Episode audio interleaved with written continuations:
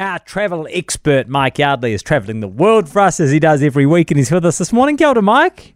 Oh, it feels like pure escapism, Jack. Good morning. It's always that. It's what we love about about your um your segments on Saturday mornings, Mike. This morning we're focusing on Newport, Rhode Island, and TV fans of the Gilded Age are flocking to Newport. Oh my goodness, it is such a star specimen of the power of screen tourism, Jack. And I have to say, I am a raving fan of Julian Fellowes' period drama, The Gilded Age.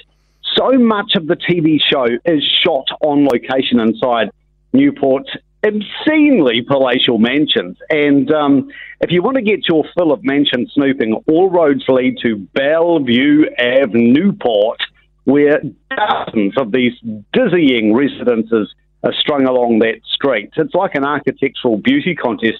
And it's amazing how um, that sort of legacy of obscene wealth continues today in Newport because there's all sorts of celebrity bolt holes in Newport. Uh, Judge Judy, Taylor Swift, Jay Leno, they've all got homes there. And on Bellevue Ave, Larry Ellison owns four oh. mega men.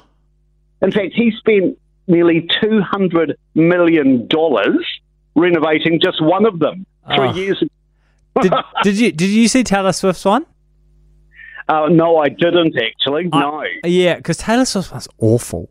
Like there's a there's a really fine line with a, with especially with the mega mansions and you know the American style mega mansions. There's a fine line between like architectural triumphs and just really gaudy, you know, yeah. like obscene kind of things. And yeah, I'm not convinced by Taylor Swift's one, but it's an amazing part of the world for gazing yeah. at that kind of that kind of wealth. And the biggest draw is the Breakers Mansion.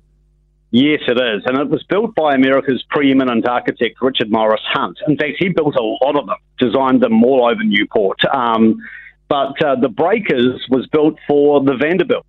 And in the Gilded Age, the Russells w- were very much based on the Vanderbilts. Mm. Uh, so the Breakers is this 70 room Italian Renaissance style summer cottage as you do. Um, and the Great Hall uh, regularly features in the TV show. You yeah. will just recognise it instantly when you walk inside the Breakers yeah. Mansion. Um, it really is the definitive showpiece of Newport's Gilded Age mansions. And I um, found out from a guide when I was there, Jack, they are projecting up to 1 million people oh. will visit Breakers this year.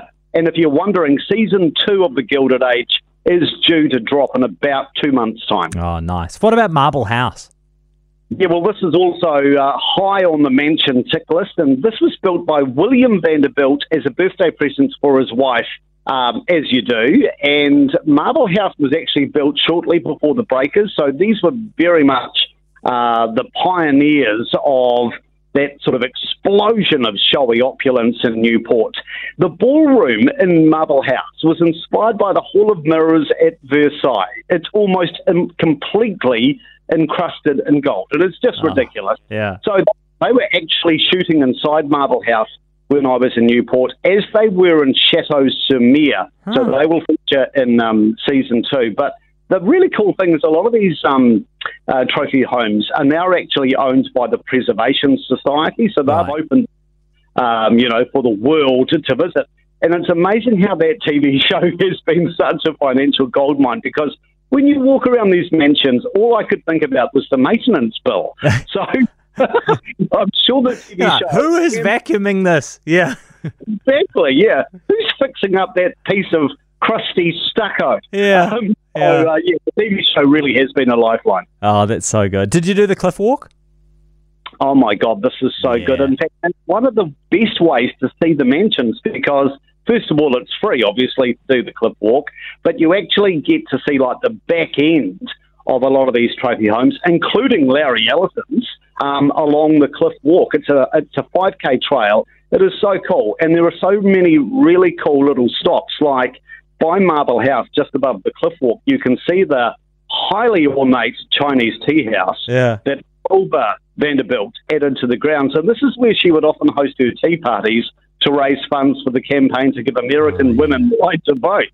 Um, but apropos your reference earlier this morning, Jack, to managed retreat. Yes. I thought it was really interesting to look at the cliff walk and the coastal erosion is ever present around Newport. But interestingly, most of these mansions back in the 1890s were built well back from the cliffs. They are not teetering on the edge, which Ah, is quite fortuitous given what's unfolding around. yeah, yeah, that's Yeah. interesting.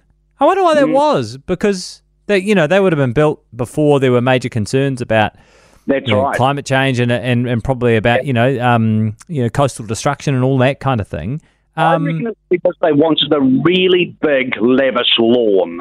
yeah, So they're losing a bit of their lawn to the coast. yeah, yeah, But in a lot of cases, those mansions are a good 50, 100 metres back. yeah. It's funny, eh? Because I mean, that's the view you you would have thought. Um, you know, it. we usually think, oh, the closer you are to the to the cliff top, the closer you are to the view. But um, yeah, that's that's intriguing. Okay, um, in Newport, of course, is uh, home to the America's Cup Hall of Fame. Yeah, the self-described sailing capital of the world. So yeah, you do want to hit the water when you're in town, and they've got those old school America's Cup 12 metre yachts that do lots of chartered tours. Um, the other really cool thing, the Sailing Museum, they do a great job chronicling the history of the America's Cup. It's home to the Hall of Fame, and I noticed when I was in town, Jack, the Yeah. last to be inducted into the hall was none other than PJ Montgomery. Oh, that's cool. Yeah. Yeah. That's yeah, that's really special. Oh, that's great. Um, the Tennis Hall of Fame's down the road. Yes, uh, Newport Sporting Heritage isn't confined to the water, so it's home to the Tennis Hall of Fame. I'm Museum. presuming that PJ hasn't been inducted there just yet. Not yet. There's still time. Yeah, of Yep. course there is. Absolutely. But yeah, that Hall of Fame is on the site where the first uh, US national champs were held in the 1880s, which was the forerunner to the US Open. In fact, you can actually swing your racket on the original grass courts. They're open to the public, which is quite neat. And Anthony Wilding is the lone Kiwi honoured in the Hall of Fame. yeah, well, fair enough too. I don't. That that seems that seems pretty um, legitimate. Hey, thanks, Mike. That sounds fascinating. Yeah, Cheers. sounds really good. That's um Newport, Rhode Island.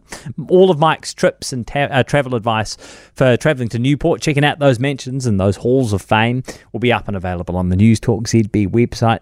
Go to newstalkzb.co.nz forward slash lifestyle.